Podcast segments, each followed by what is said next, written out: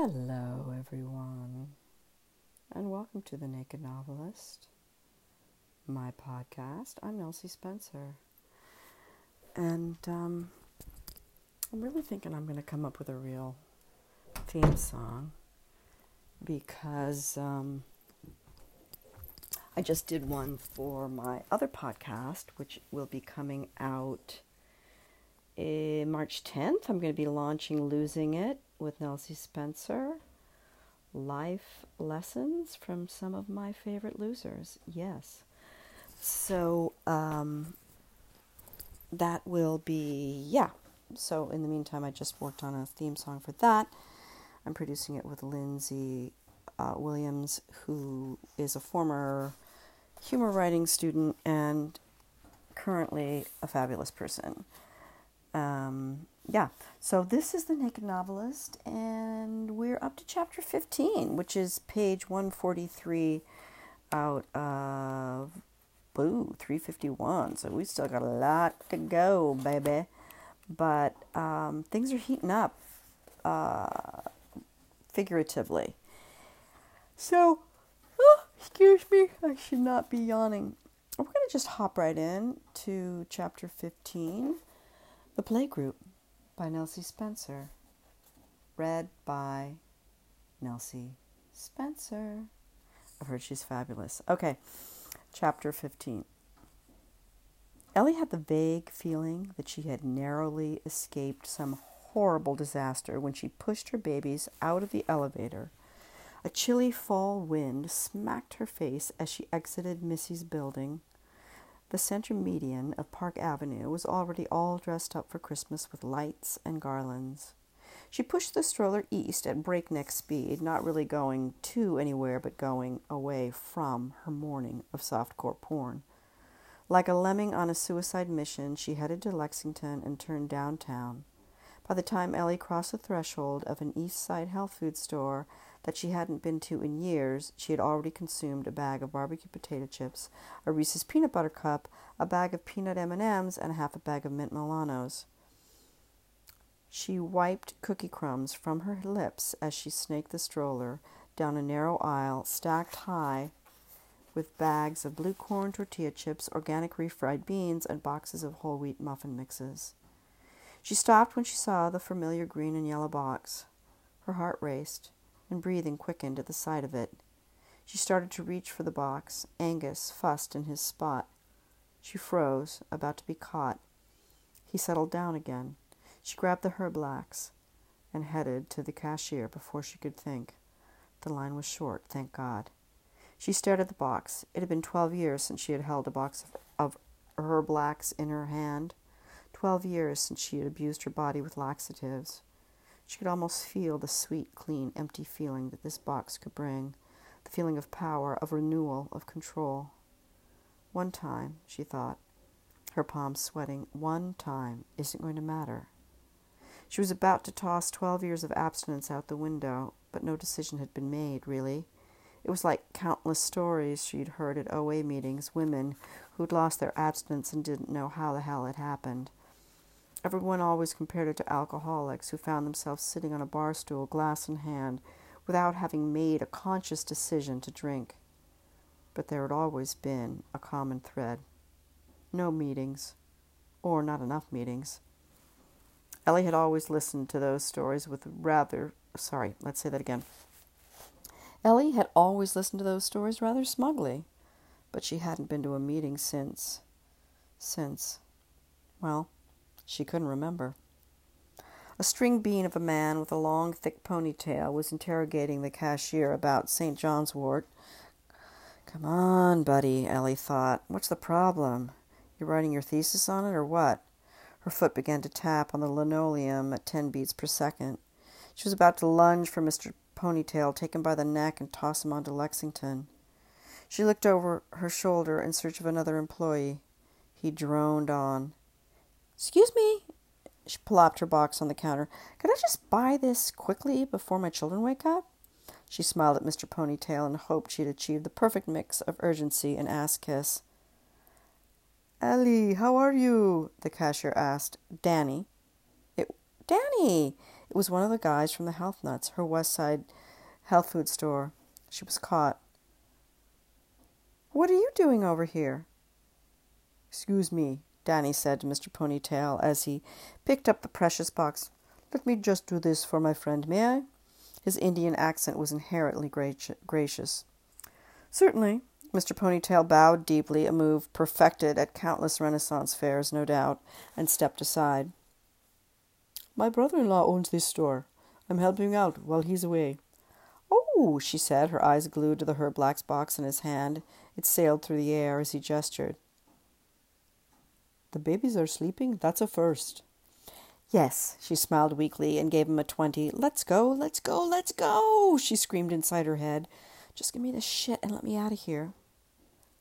Thanks. Her hand was shaking as Danny handed her the change. She squeezed past Mr. Ponytail and out onto the sidewalk. She took the Herblax out of the bag and stared at her drug of choice. Ring! Shit! She searched her coach bag for her cell phone. She read the number on the readout. Call from private.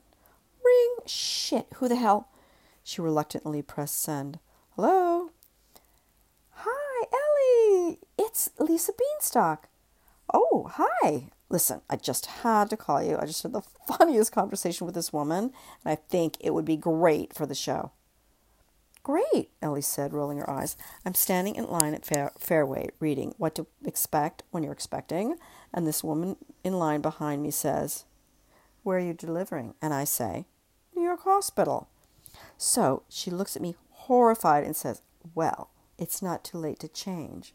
Then she pulls a business card out of her purse and presses it to my hand and goes, You must call my midwife. She's fabulous and I had no drugs, no episiotomy, and I didn't rip. And I'm like, really? Then she tells me how her midwife massaged her inner thighs and vagina with cocoa butter for more than two hours. Can you believe that? As a matter of fact, I can, Ellie said, wishing Lisa would disappear. But wouldn't it be a good story for the show? Definitely. Listen, Lisa, I've got to go. Angus is fussy. She lied. And if I don't stick my breast in his mouth soon, I'm going to cause a scene. And I'm on the east side. Okay. How's the writing going? It's going great. She lied again. Lisa, you're breaking up. I can't hear you. I. Ellie pressed end, then power on her phone, clicked it closed, and shoved it back in her purse. I never should have given her my cell number, she mumbled. She felt as if she was floating as she ripped the plastic wrap off the laxatives, suspended on another plane away from motherhood and fiefdom, the fruits of her app. Sorry, sorry about that. Backing up. She felt as if she was floating as she ripped the plastic wrap off the box of laxatives, suspended on another plane away from motherhood and wifedom, the fruits of her abstinence. She'd been transported back to another place, to another person, really. A person who had been trapped in the vacuum of bulimia for more than a decade. A person whose entire life had been swallowed up by her all consuming obsession with food, her weight, and her body. When she wasn't eating, she was thinking about eating, planning her next binge. When she was eating, she was thinking about throwing up. When she was throwing up, she was making promise, promises to herself Tomorrow I won't binge. I'll stop throwing up on the first. Five more pounds and I'll quit barfing. Person so filled with shame and secrets that she had no present and no future. A person who turned the darkness the darkest time in her life sorry, a person who during the darkest time in her life had been throwing up more than ten times a day, and somehow, through sheer will and perfectionism, she had fooled them all been the envy of her classmates even. Somehow she had continued a full load at Juilliard, which included taking three or four dance classes daily, and when she was dancing, surrounded by mirrors, her perfectionism about her body drove her to fantasies of suicide. Dance classes, once her salvation from a drunken, self pitying mother, had become a form of torture. But none of these memories came back to her now, just the need for the release, the emptiness, the control. She headed down Lexington in search of a deli where she get, could get hot water to make her tea. Don't they have any goddamn delis on the east side? she grumbled to herself as she marched. Each step took her closer to salvation, so she thought. Each moment the children continued to sleep was a blessing, so she told herself.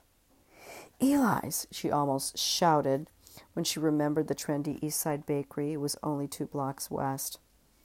Her mouth was dry with anticipation, her breasts heavy as a couple of boulders, but hot water and deliverance were right around the corner. She pushed the sleeping babies west with the single mindedness of the junkie that she was. The buzz of East Siders was a blur around her. Just this once, just this once, she kept repeating like a mantra. Suddenly, the stroller stopped dead. Shit! She had steered right into the bottom step of a large stairway jutting out from an old church. She checked out the she checked out the babies, still sleeping, thank God.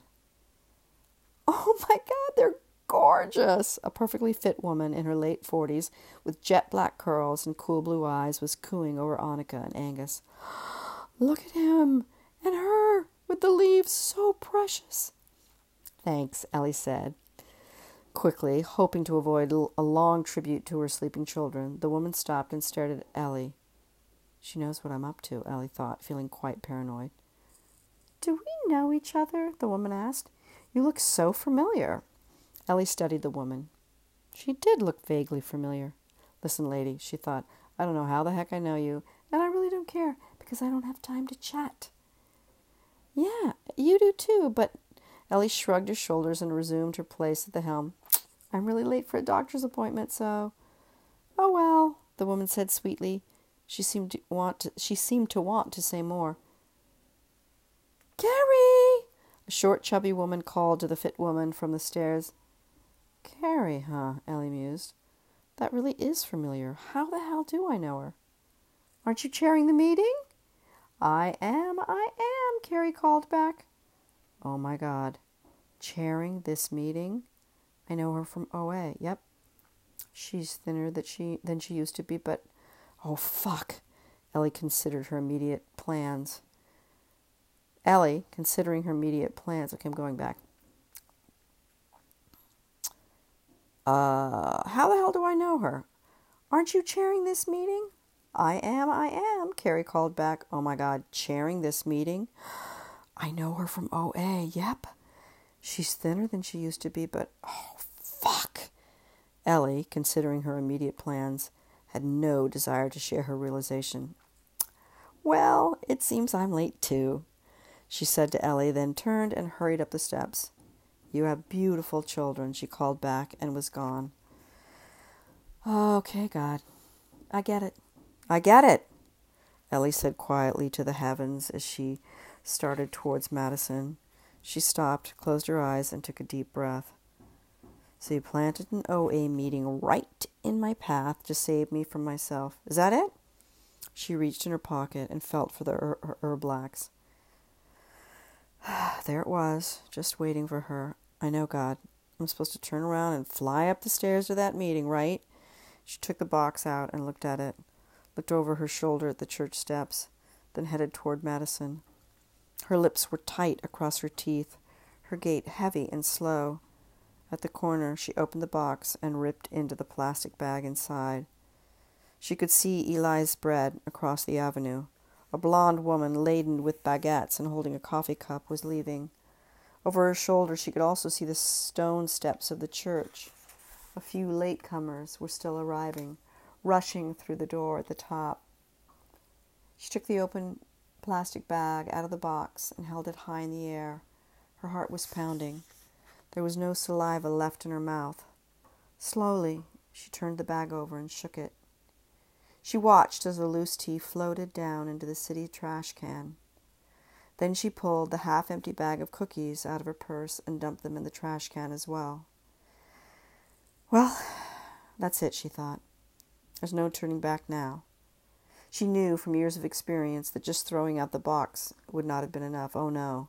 That left open the possibility of her changing her mind, of walking back to the trash can and fishing out the box. She'd thrown out plenty of food, disgusted with herself, halfway through a binge, only to retrieve it after she had purged. Later, a more seasoned bulimic, she had taken to pouring laundry detergent on her food. to avoid any changes of heart, when the taste of hand lotion had proven too easy to stomach. She watched as the wind blew some of the laxatives out into the noontime traffic on Madison. On Madison. You happy? she asked God, looking up at the gray fall sky. Step two came to believe that a power greater than ourselves could restore us to sanity. The chubby friend of Carrie's read aloud from a three ringed binder. She passed it to a grave looking white haired woman next to her. Ellie had followed a latecomer into the church and found the meeting in the basement. She had managed to park the stroller in the back corner without causing too much commotion. It's nice to be in a meeting, she conceded as she listened to the rest of the steps. I don't recognize anyone from the old days except what's her name. Step 12. Having had a spiritual awakening as the result of these steps, we tried to carry this message to other compulsive overeaters and to practice these principles in all of our affairs. The steps were finished, and the notebook made its way back to Carrie, the woman from the steps. Are there any newcomers here today that would like to say hello? She searched the room for a raised hand. A frail arm slowly ascended right in front of Ellie.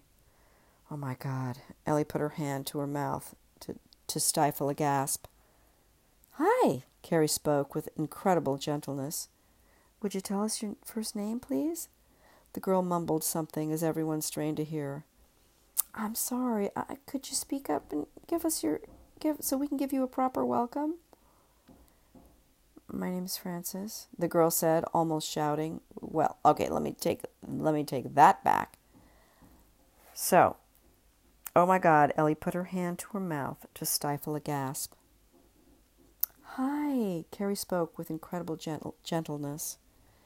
Would you tell us your first name, please? The girl mumbled something as everyone strained to hear.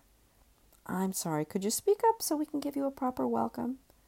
My name is Frances, the girl said, almost shouting, her stick-like arms now folded across her sunk across her sunken chest. Hi, Frances, welcome, Ellie said along with the group, trying to telepath love and acceptance to her. Frances seemed to recoil at the sound of the friendly voices. Oh God, oh God, please help her stay, Ellie prayed. She felt sure Frances was about to spring from her seat and bolt from the room. Well, we're glad you're here. There are, well, I'm not glad I'm here, she said, cutting Carrie off. I'm only here because my fucking therapist said if I don't come, she's going to hospitalize me again. Mm-hmm, Carrie said softly, nodding. The whole room went tense, quiet. I don't know why I'm here anyway. I'm not an overeater, as you can see. she laughed, flinging her arms open to reveal her cadaverous body. Carrie waited, seeing if she had anything else she needed to say. Nothing. Well, there are lots of people in this room whose food plan is about eating enough food, not less food. If you stay and listen, you will find plenty of people here who've been through what you're going through. Frances rolled her eyes and shook her head. Yeah, right, she mumbled. Ellie wanted to put her arms around Frances and move to the other side of the room at the same time. She was Frances, or at least had been. When she had first gone to OA, fresh out of rehab, skinny and jittery, angry at the world, she had hated meetings, hated every friendly, mawkish person that told her everything was going to be all right. There are beginners' packets for newcomers that are free at the literature table, along with meeting lists, and I'm glad you're here. Carrie smiled and nodded at Frances, then glanced down at her notebook. Is there anybody at this meeting for the first time who would like to say hello? Ellie's heart skipped a beat. She almost ran, she almost raised her hand, then didn't. Okay then, Carrie continued. At this meeting, we have a speaker who speaks on a topic for 15 to 20 minutes. I don't suppose the topic will be extramarital lesbian affairs, Ellie joked to herself. I'm very excited about our speaker today. Will you please help me welcome Grace? Carrie clapped as she turned to a woman seated next to her. I'm going to start that over again. I'm very excited about our speaker today. Will you please help me welcome Grace? Carrie clapped as she turned to the woman seated next to her, and the room followed suit. Grace was an olive skinned, solid woman in her late twenties. Hi, I'm Grace, and I'm an overeater, she told the group in a Brooklyn accent when the applause stopped. Hi, Grace, came the group response. And I am so happy to be speaking today. I just got back from a family vacation in Florida. No, no, no. I should say I shouldn't say vacation. That was the idea. That was the plan, but it was more like a test. Some sort of bizarre test by God to see if I'm really working my program. You see, I made the unbelievable error in judgment to stay with. She gave the cow, crowd a grave, deadpan stare, paused, and then whispered, My mother. There were groans of recognition, laughs all around, and one big guffaw popped out of the white haired woman. Grace smiled and shook her head. I like this woman, Ellie thought. But I'm here to say I survived without killing myself or her. The group laughed. Ellie stole a glance at Frances. Was the laughter helpful or annoying to the angry newcomer? Ellie could remember how happy she had been to hear laughter and jokes when she first came to OA. It was the thing that made her stay. But more amazing than that, Grace continued, I didn't steal into the dark kitchen late at night and scarf large quantities of carbohydrates. No, I followed my food plan to the letter. She shook her head as if to say, I can't believe it myself. And I and I have done that every day, one day at a time, by the grace of God, for the last two and a half years. Ellie took a deep breath and was filled with the wonder of her early days in OA, when every day of abstinence had felt like a miracle. God, that seems like a million years ago, she thought. But it was really just a second ago, she realized, quickly checking to see if her own miracles were okay. They were still conked out in the stroller. She was so overwhelmed with gratitude and relief that she wanted to stand on her chair and shout, Hallelujah! She wanted to hold up Annika and Angus and say, Look at this. Look at these beauties. They are mine. I am happy. I live a normal life. She started to cry, slowly, quietly. A steady stream of tears flowed down her cheeks and onto her collarbone. She was so happy, so scared, so confused. How had she almost thrown away everything? How the fuck, what the fuck is wrong with me? She wondered. She felt unhinged, totally unmoored, as if nothing in her life were solid and real, as if all her years of abstinence and a normal life were only some elaborate denial that she had concocted for herself. She was dying to feel Peter's warm body next to her, to see his sweet smile, and hear his annoying jokes. It felt like years since she had seen him. There was an eruption of laughter. So, my mother gives me one of her deadly looks, Grace told the room full of rapt overeaters, and instead of reaching for the basket of carbohydrates, I just thought, easy does it. Easy does it, Ellie repeated to, to herself in her head. And she closed her eyes and let the simple, sweet wisdom of Grace's experience wrap around her like a warm blanket. And that is the end of chapter 15. Now, if you're just joining us on The Naked Novelist, please go back and listen in order because I read a chapter a week, and I think this is chapter four, week four or five that I've been consistent. Say hallelujah. So, there we have, first of all, I know I say this every week, but I haven't read this novel for a really long time. I mean, it was published 15 years ago, and, you know, I certainly didn't read it. I probably hadn't, I probably haven't read it for, you know, 16 or 17 years. Um, so when I read it, I go, damn, I have to admit, I do say, damn, this is good. Well, oh, that's surprising. Oh, yeah, I forgot. She goes and she gets the Herblax. Oh, oh my God, is she going to do it? Actually, I remembered that she didn't do it. I did not remember that she went to the meet to a meeting.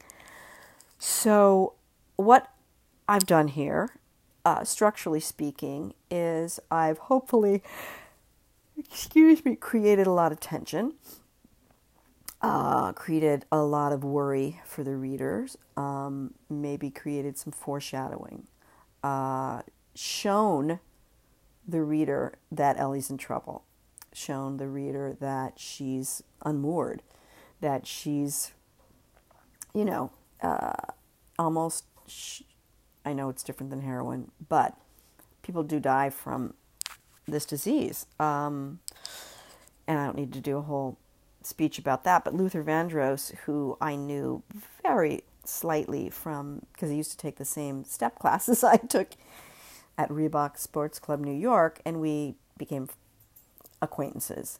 And I know that he challenged, was really challenged with always putting, taking on and off the same 70 pounds or some number that he shared with me once.